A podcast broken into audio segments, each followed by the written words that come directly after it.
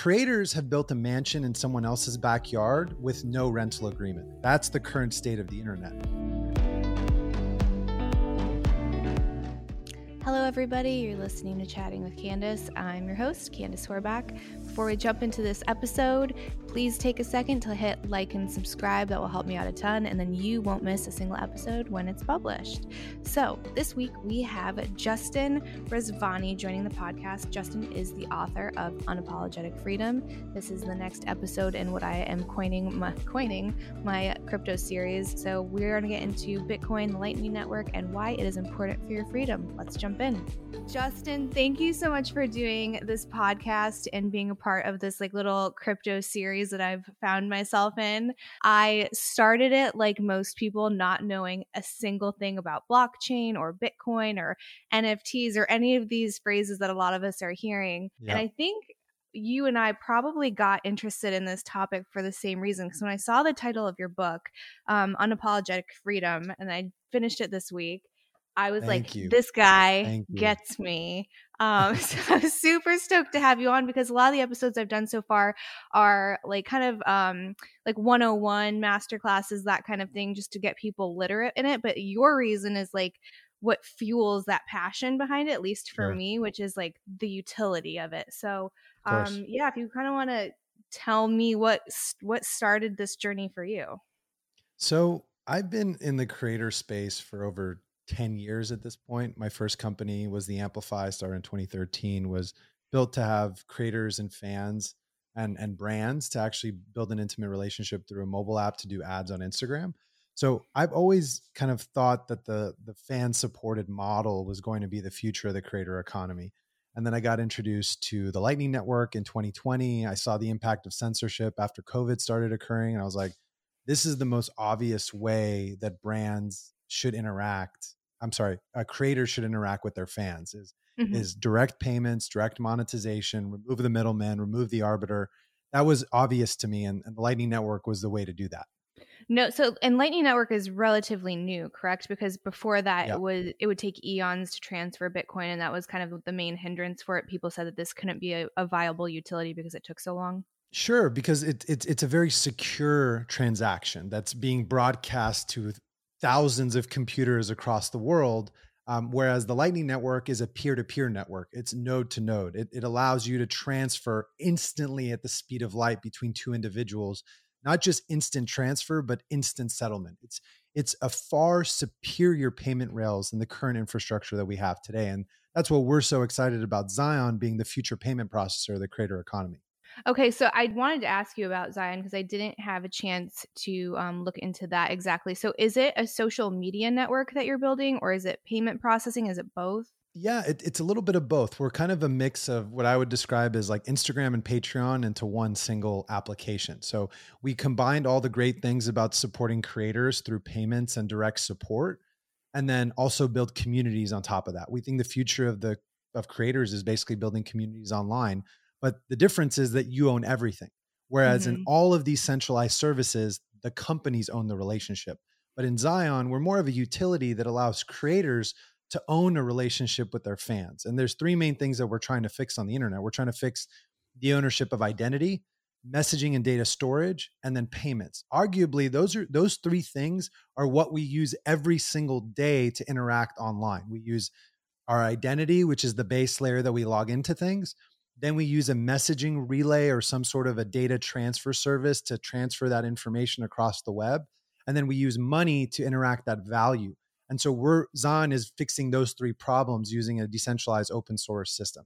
No, so I, I heard someone talking about this the other day and it made me laugh. They were basically recalling what we're doing right now on traditional centralized um, platforms as digital sharecropping. And yeah. I was like, it's 100% accurate because you build up a brand and you build up a community. And for a lot of people, this is their livelihood. It's like, sure. I, I, definitely want to get into um, like how this affects the everyday person because I think a lot of people are like, I'm not an influencer, so I don't care. I'm not a content creator, so I don't care.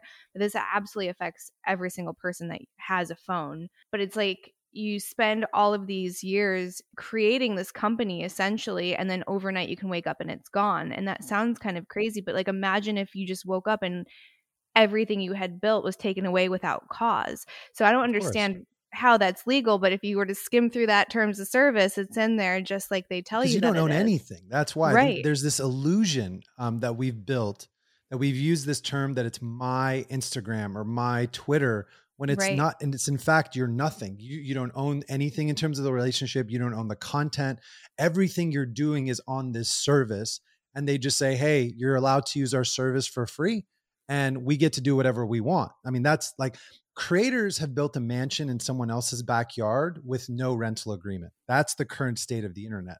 And our offer, our our value, and and I think the promises of the new world is you can now own your audience for the first time ever because you own the identity, you own how the content is disseminated to those other people that are your followers, and they can directly support you with no middleman using the Lightning Network. I think that's the impact of how payments will work. Like if you look at the differences that are out there right now, if you look at Patreon, Patreon has six layers of people between you and your fans. It has the credit card, the credit card company, the credit card processor, the bank, the website, all of these other things in between you. Whereas in Zion, it's just a wallet and a wallet, and it can transact value freely with instant settlement, not 30 days, not 45 days, not 60 days. It's instant settlement between you and your fans. And I think why that's important for regular people is that creators can also monetize them. Everyone becomes a creator, right? So every comment in Zion is an active opportunity for a payment. Every single piece of content. So even that sub comment or that sub reply, someone can send you sats for that. Mm-hmm. And I mm-hmm. think the big, big, big thing about the book was also to outline the opportunity and say, look, there's another system coming we have a better way to do this for the first time. We have a way to fix what's wrong with the internet. And I think that's why unapologetic freedom is like that manifesto. And it's kind of the, the de facto book on censorship. It's like, this is what's happening in the world, and this is the solution. So I find it funny because I'm like, I'm waiting for you to post that your book gets taken down or something like that. And I hope it doesn't, obviously. I hope it, no. it continues to do really well. I don't but, think it would. It's not that bad it's not that bad, but it's like calling out the very systems that it's being sold on, right? And I was like, there's just something really it's not like big amusing enough to me. I don't think anyone's listened to it. I mean, we had a couple, th- I think a couple thousand people bought the book, but which is very weird to me. It's kind of a weird thing. Is it? What's it's the feedback weird. been so far? I mean, feedback's been great, like very mm-hmm. supportive from from the community. But what's weird about it is your ideas are in someone's brain and i think like i've i've always heard that that's like a interesting thing that like these are my ideas. These are my theses i've taken for the past 10 years of my life. I put it into words in a you know couple hundred pages and now people are listening to my ideas. They're they're listening to what i'm what i believe and what i think is an opportunity for the future.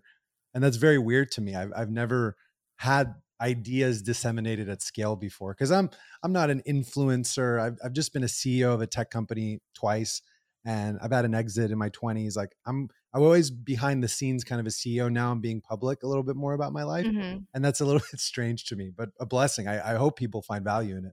No, that's probably a good thing because I see, I, I feel like the people that actively seek it out just to seek out the attention, like the, those are generally maybe not the people you want to be listening to. I think it's the people that are a little bit um, cautious about stepping into that light and like taking on that res- responsibility that you're like, okay, maybe this is a person that has something valuable to say. Do you know what I mean? I hope so. I hope I, I can so create too. value. Yeah, I hope that this book creates value. That's my that was the whole purpose behind it was to create value. What I appreciated too is it's like it's super easy to read. Like it, it, I you could easily read it in a day or two. So if you're very new to the conversation around um, crypto or blockchain or anything like that, it's not intimidating where a lot of the conversations are. And I think the biggest hurdle is getting those people to cross over and to to have that adoption rate kind of increase. Um, yeah so is Zion launched yet? Like, yeah, are you? Zion is yeah. live. Um, mm-hmm. We're we're working on Zion V2. That'll be out in the next few weeks. Uh, but Zion's been live since August. Um, but we've been in this like kind of closed beta. A few thousand people are using it every month just to fix all the things that we were working on. And mm-hmm. over the next few weeks, you'll see a big release coming out. So if you want the latest information, you go to our website, uh, getzion.com, put in your email address, and uh, we'll be able to let you know when the new version is coming out and live for more, more and more creators. Awesome. Yeah, that's exciting. I've um I've checked out a couple that have claimed to be decentralized and then the more you dig into them they're not so Yeah. um, i initially was talking with bill over at minds and i just think he's like a great stand-up Mm. guy like i love what he's doing and He's he was one of the people that was like if it's not open source then like that's your first red flag because i know Hundred when percent. Uh, like GETTR launched, everyone was like, "This is truly decentralized freedom of speech, rah rah rah," and then everyone's like, "Wait a second. We, and they started doing their homework, and they're like, "It's not." Um, so the, right now, I feel like there's a lot of apps that are popping up that are trying to like pretend to be this one thing, and like you said in your book, there's a difference between um, saying we won't censor and we can't censor. Sure. Yeah, I think my my general thesis on the future of social and communication has to f- fall under six rules. Like there's six rules to me that you must follow. Number 1, it has to be built on a decentralized monetary network. Number 2, it has to be focused on permissionless innovation, which means it's open source. It has to have censorship resistant. Uh, the creators should own everything.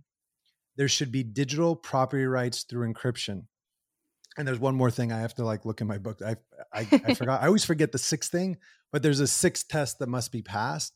Um, and if you pass those six tests, then I think that's what's going to lead to the to the future of social. And I, open source is definitely one of them. I'm like scrolling through my book because I have. It's the end of the the introduction that I put peer governance versus platform governance. So the idea is that the the platform quote unquote doesn't control what's said the people inside the community itself control what's said hmm So how how is that applied? Because what I was told is when it comes to like these DAOs and these DApps, and if you're having everything be regulated via the community, is essentially if you were to take a boardroom and then just have that boardroom scale out to the internet. So I guess do you see any like hurdles there when there's so many people? yeah i mean because we let the admins of the communities themselves like we're not an open town square we're not like twitter so when you join zion you're joining a specific community inside of zion and that community has an admin or multiple admins and they will regulate their community as they wish so Okay. that's the way that we think of it Oh, that makes a lot more sense because at scale, I'm like, how, then who's voting? Because it could kind of be like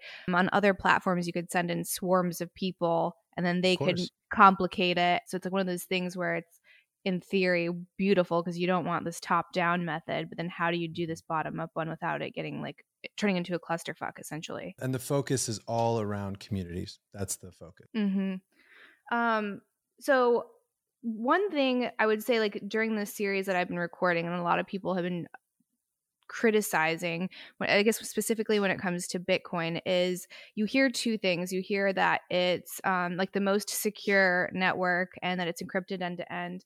But then I've also had a conversation with the late John McAfee, and he was like, Bitcoin is the worst privacy coin. It's essentially someone forever seeing into your bank account. Like once you make a single transaction, like they can forever do that. So how can I guess can two things be true at once or can you explain um I guess like that specific critique to people that are really new to the space?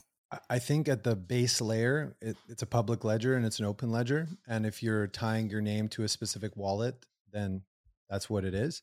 Um, but Lightning is a very privacy focused network. So the, the Lightning transactions are private if it's between two two separate nodes. Um, wallets are private in that world. So I think it's just a different approach. Okay, so I guess when it comes to like the everyday person, again, it kind of sounds frivolous when you have like creators complaining about losing platforms, which I do really appreciate as a creator because I'm actually currently shadow banned on almost every platform. So it's like 1% of my followers actually get to see the content that I'm pushing out. And it's We want a to help you decade. We want to. I would love that. That would be amazing. And now We'd it's like get, we'd love to get your community on Zion. I would love to push it. But I would say for the everyday person that to point out like I guess the seriousness of this. I have people which I'm not going to obviously say their names, but like they're not allowed to bank anymore because of Yeah. like their profession. So if you have, you know, Bank of America and they find out that you're in some industry that they don't approve of or Mastercard doesn't want you let's say buying marijuana even though it's legal, like people are already censoring actual um like everyday joes. Yeah, there's financial censorship. Isn't just I think that's what I outlined in the book. It's not just it's not just freedom of speech, but it's freedom of payment. hmm Right. And I think people don't really see that happening yet. So I think until that comes to like your personal household that people aren't going to be incentivized necessarily to take this big scary leap into this crypto world that people don't really know about yet sure i agree mm-hmm. Oh and then oh so i have one of the quotes from your uh, from your book that i wrote down that i really really liked it was by tim wu and it said, We must act individually and collectively to make our attention our own again, and so reclaim ownership of the very experience of living. And I was like, mm-hmm. that is an absolutely epic quote. And I think that people don't understand that they have like these master psychologists that are working at these big platforms that are literally tr- uh, hired to keep you on. And it's yeah, a it's a point manipulate you and yeah, totally. They're there to keep you on there longer. They're there to because mm-hmm. the longer you stay, the more money they make. That's their mm-hmm. business model. So you're like you're losing grasp of the reality that you have through algorithms. Al- algorithms actually control makes us very impulsive. I find myself doing this a lot where I'm just like impulsively looking at my Instagram like what am I doing? I'm like building something to stop this because it's it's taking us away from being human. I think that's like it's taking us away from having like direct human interaction because we're no longer communicating human to human. It's now a computer that's sending us and disseminating information into our face. And I think that's a damage to society there. I mean, the social, I, I quoted the social dilemma quite a bit in this book and the impact of increase of teen suicide, bullying. There's no consequences on traditional social. And I think like one of the things we want to present is Zion is actually the safest place on the web because you cannot be a bad actor in Zion. Illegal mm-hmm. is illegal. Illegal content will never be allowed. It will never, it will always be banned. Illegal is illegal.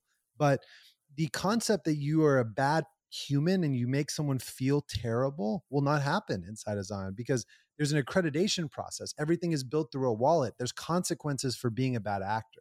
And so that's, mm-hmm. I think those are the, the hopefulness is that we don't have algorithms keeping you on there, manipulating you. Our business model is that the creators and the people that are using will subsidize for it to exist because they want to pay for freedom. They want to pay for sovereignty. They want to pay for that experience.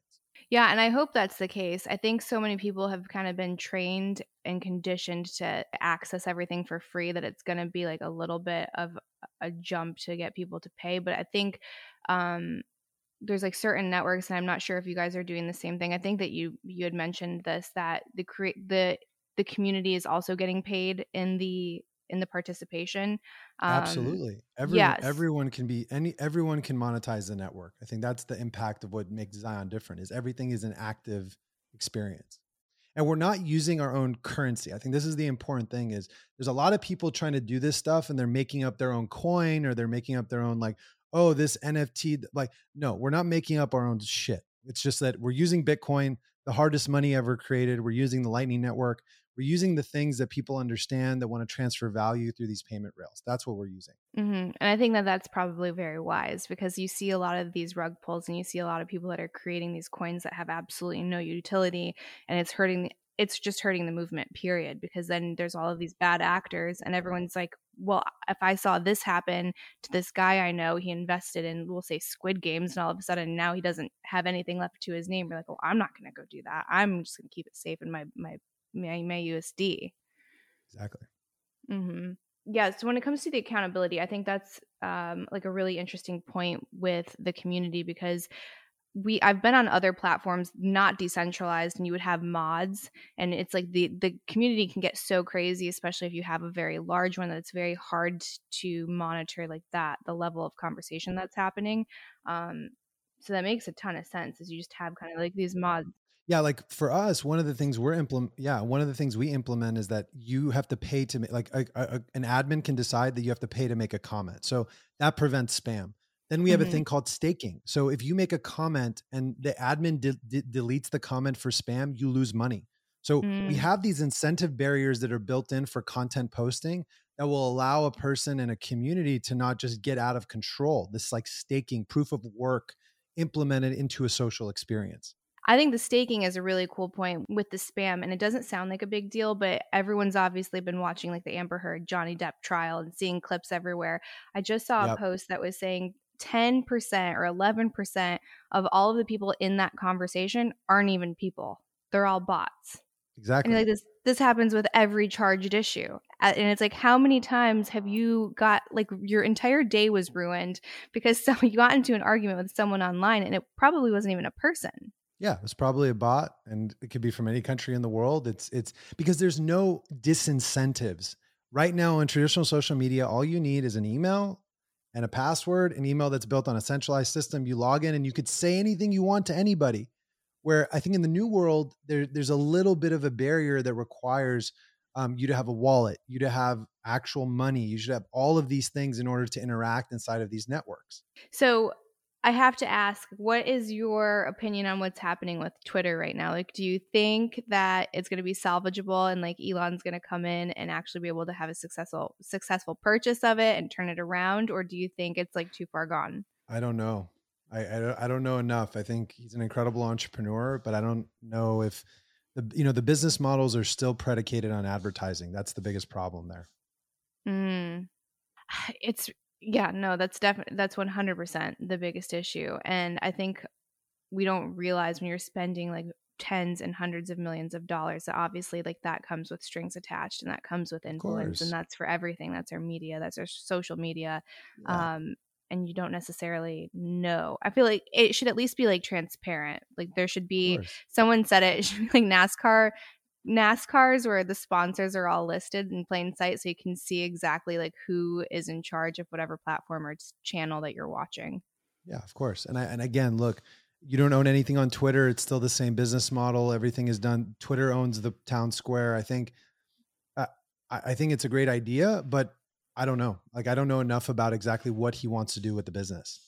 No, I, all I know is that obviously like the free speech is like the main talking point. So I'm like, hopefully the first thing they do is they lift the shadow bans, um, and they get rid of the bots. So at least you know that you're interfacing with a real human because I feel like that would help. But they're not going to do that. That's how they make money right? Like their advertisers are going to say, you know what, we're pulling ads. We're not like, then their revenue disappears overnight. I think these are all the things that are not being taken into account exactly. Is like, how does Twitter make money? It makes mm-hmm. money because someone else pays to get the attention of the users. That's how they make money. So they have to completely flip a business model upside down to figure out how is it going to go if they don't if they actually want to prevent censorship isn't because of safety it's because advertisers don't want that I, I outlined it in the book the advertisers don't want to be associated with this type of content. So they say, hey, we're not going to advertise with you unless you remove these people. Not to like obviously speculate, but if you're like this big company, I guess what is what is your benefit to be like having these these conversations shut down because to me like that's the easiest way to find the truth because if you can't criticize something then obviously maybe it's not holding its its weight in in the truth sector. So if you're like, wait, this is a sacred cow, we cannot touch it, it's like, well, wait a second. That's a red flag to me. Why am I not allowed to ask this question? And then when did conversations become so dangerous? I guess what would what would the benefit be? Like I like if let's say I own Coca-Cola, I don't understand how someone's conversation around whether we should have shut down or not shut down affects my bottom line whatsoever because everyone's going to be drinking soda. Wokeism has taken over these large corporations. I mean, look, look, wokeism is is is the is the new virus, and so at the end of the day, they're they're they're appeasing to specific employees at these teams. That's kind of where everything is going, and. I, I don't I don't know a good solution for it. I just know that it's wrong, and this is just kind of where culture is going. Is like, no, you can't say these things anymore. Um, we haven't we've we've lost agency completely. Oh man, I, I really honestly hope that your platform takes off, and I hope that more people read this book because it, for me, it's it's beyond frustrating because I I've seen friendships go away. I've seen people that they don't they've lost like family members over what would typically be dinner conversations. And you're like, hold on, like how are you so attached to this ideology or willing to cut off someone that you're related to? And we've become so polarized and unfortunately like these platforms are quite designed to create that environment. My husband's never on social media. Like he hates social media. He hates the camera. Like he's just like a very private person. And he's like, I'm going to try out Twitter. I'm just going to like see what Twitter is about. And he signed up. And I would say within the first week, he's like, I don't know why. I just feel like I have to argue with people. like that's what it does to you. Yeah, because that's they, they promote that. The algorithm is promoting this concept of you know fighting with other individuals and not having a, a polite conversation with people. So there's this like kind of it's all based upon these computers manipulating us to stay longer to to get us excited about issues instead of just having an open dialogue around communities that we care about.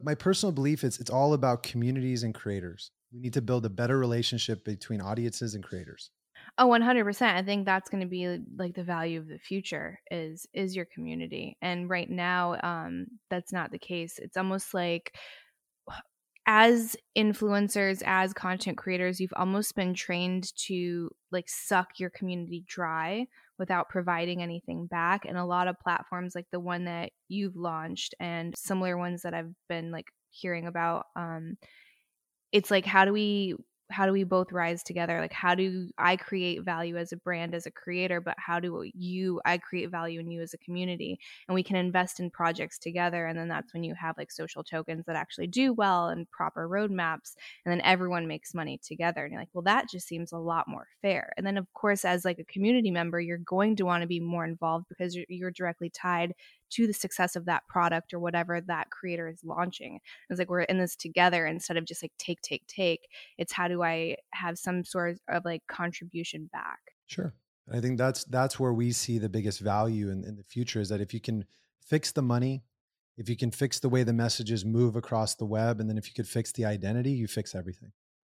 Because at the base layer, most people don't own any of these things. What people don't realize is there's 1.5 billion Gmail accounts that people use to log log into downstream centralized systems.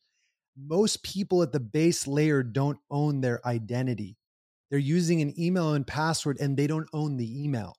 There's an illusion that they own the email. They have a login to a place, but they don't own it. Like they can be turned off and taken away at any time. Right now, you just mentioned that your bank could be turned off right? Why can't they turn off your Gmail account? You're like, you know what? This person is uh, spewing things. And then imagine the downstream effects. Everything from that Gmail account gets turned off. I have it. I have a Gmail account that I use I to log into my bank. It's crazy. Like that to me is crazy. It's so hard to switch over though. It's so hard. Like I've been slowly doing these little it's, changes yeah, it's hard, but it's that's the thing is like if you want freedom, it takes a little bit of work. It's not easy for sovereignty. Uh, but we're, what we're trying to do is to make it as easy as possible. That's the value we bring is that within a few clicks you have a decentralized identity that you own through a private uh, and public key pair. You get a you get a lightning wallet instantly and then you're able to interact in this open stream way across communities. So do you have anyone criticizing you for being what they would call like a freedom maximalist whether like you would consider yourself one or not because I've had no, that. No, I no? don't. I've never. No one's ever called me that. I'm no, have you heard it? I don't think.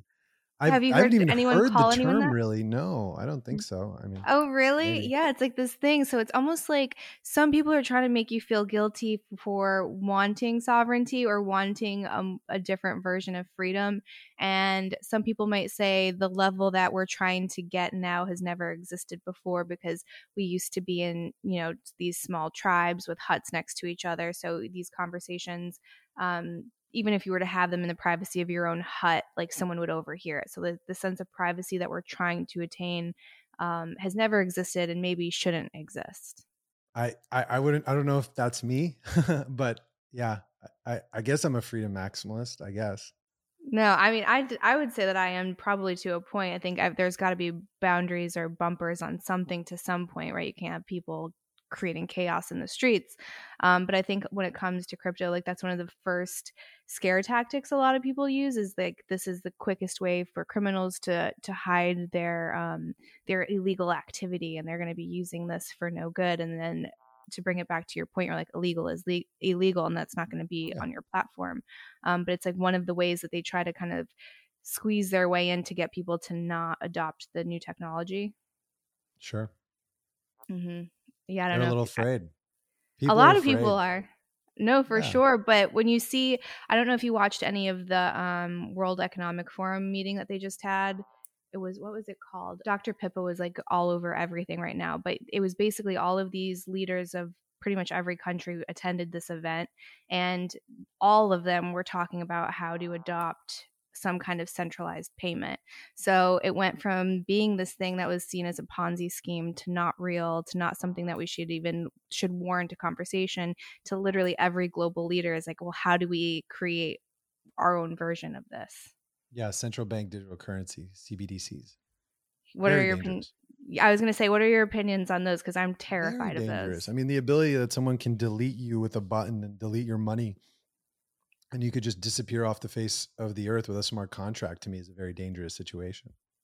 Right. That's and why Bitcoin is so important. Bitcoin is our last stand. Bitcoin is the last sovereign asset available in the world.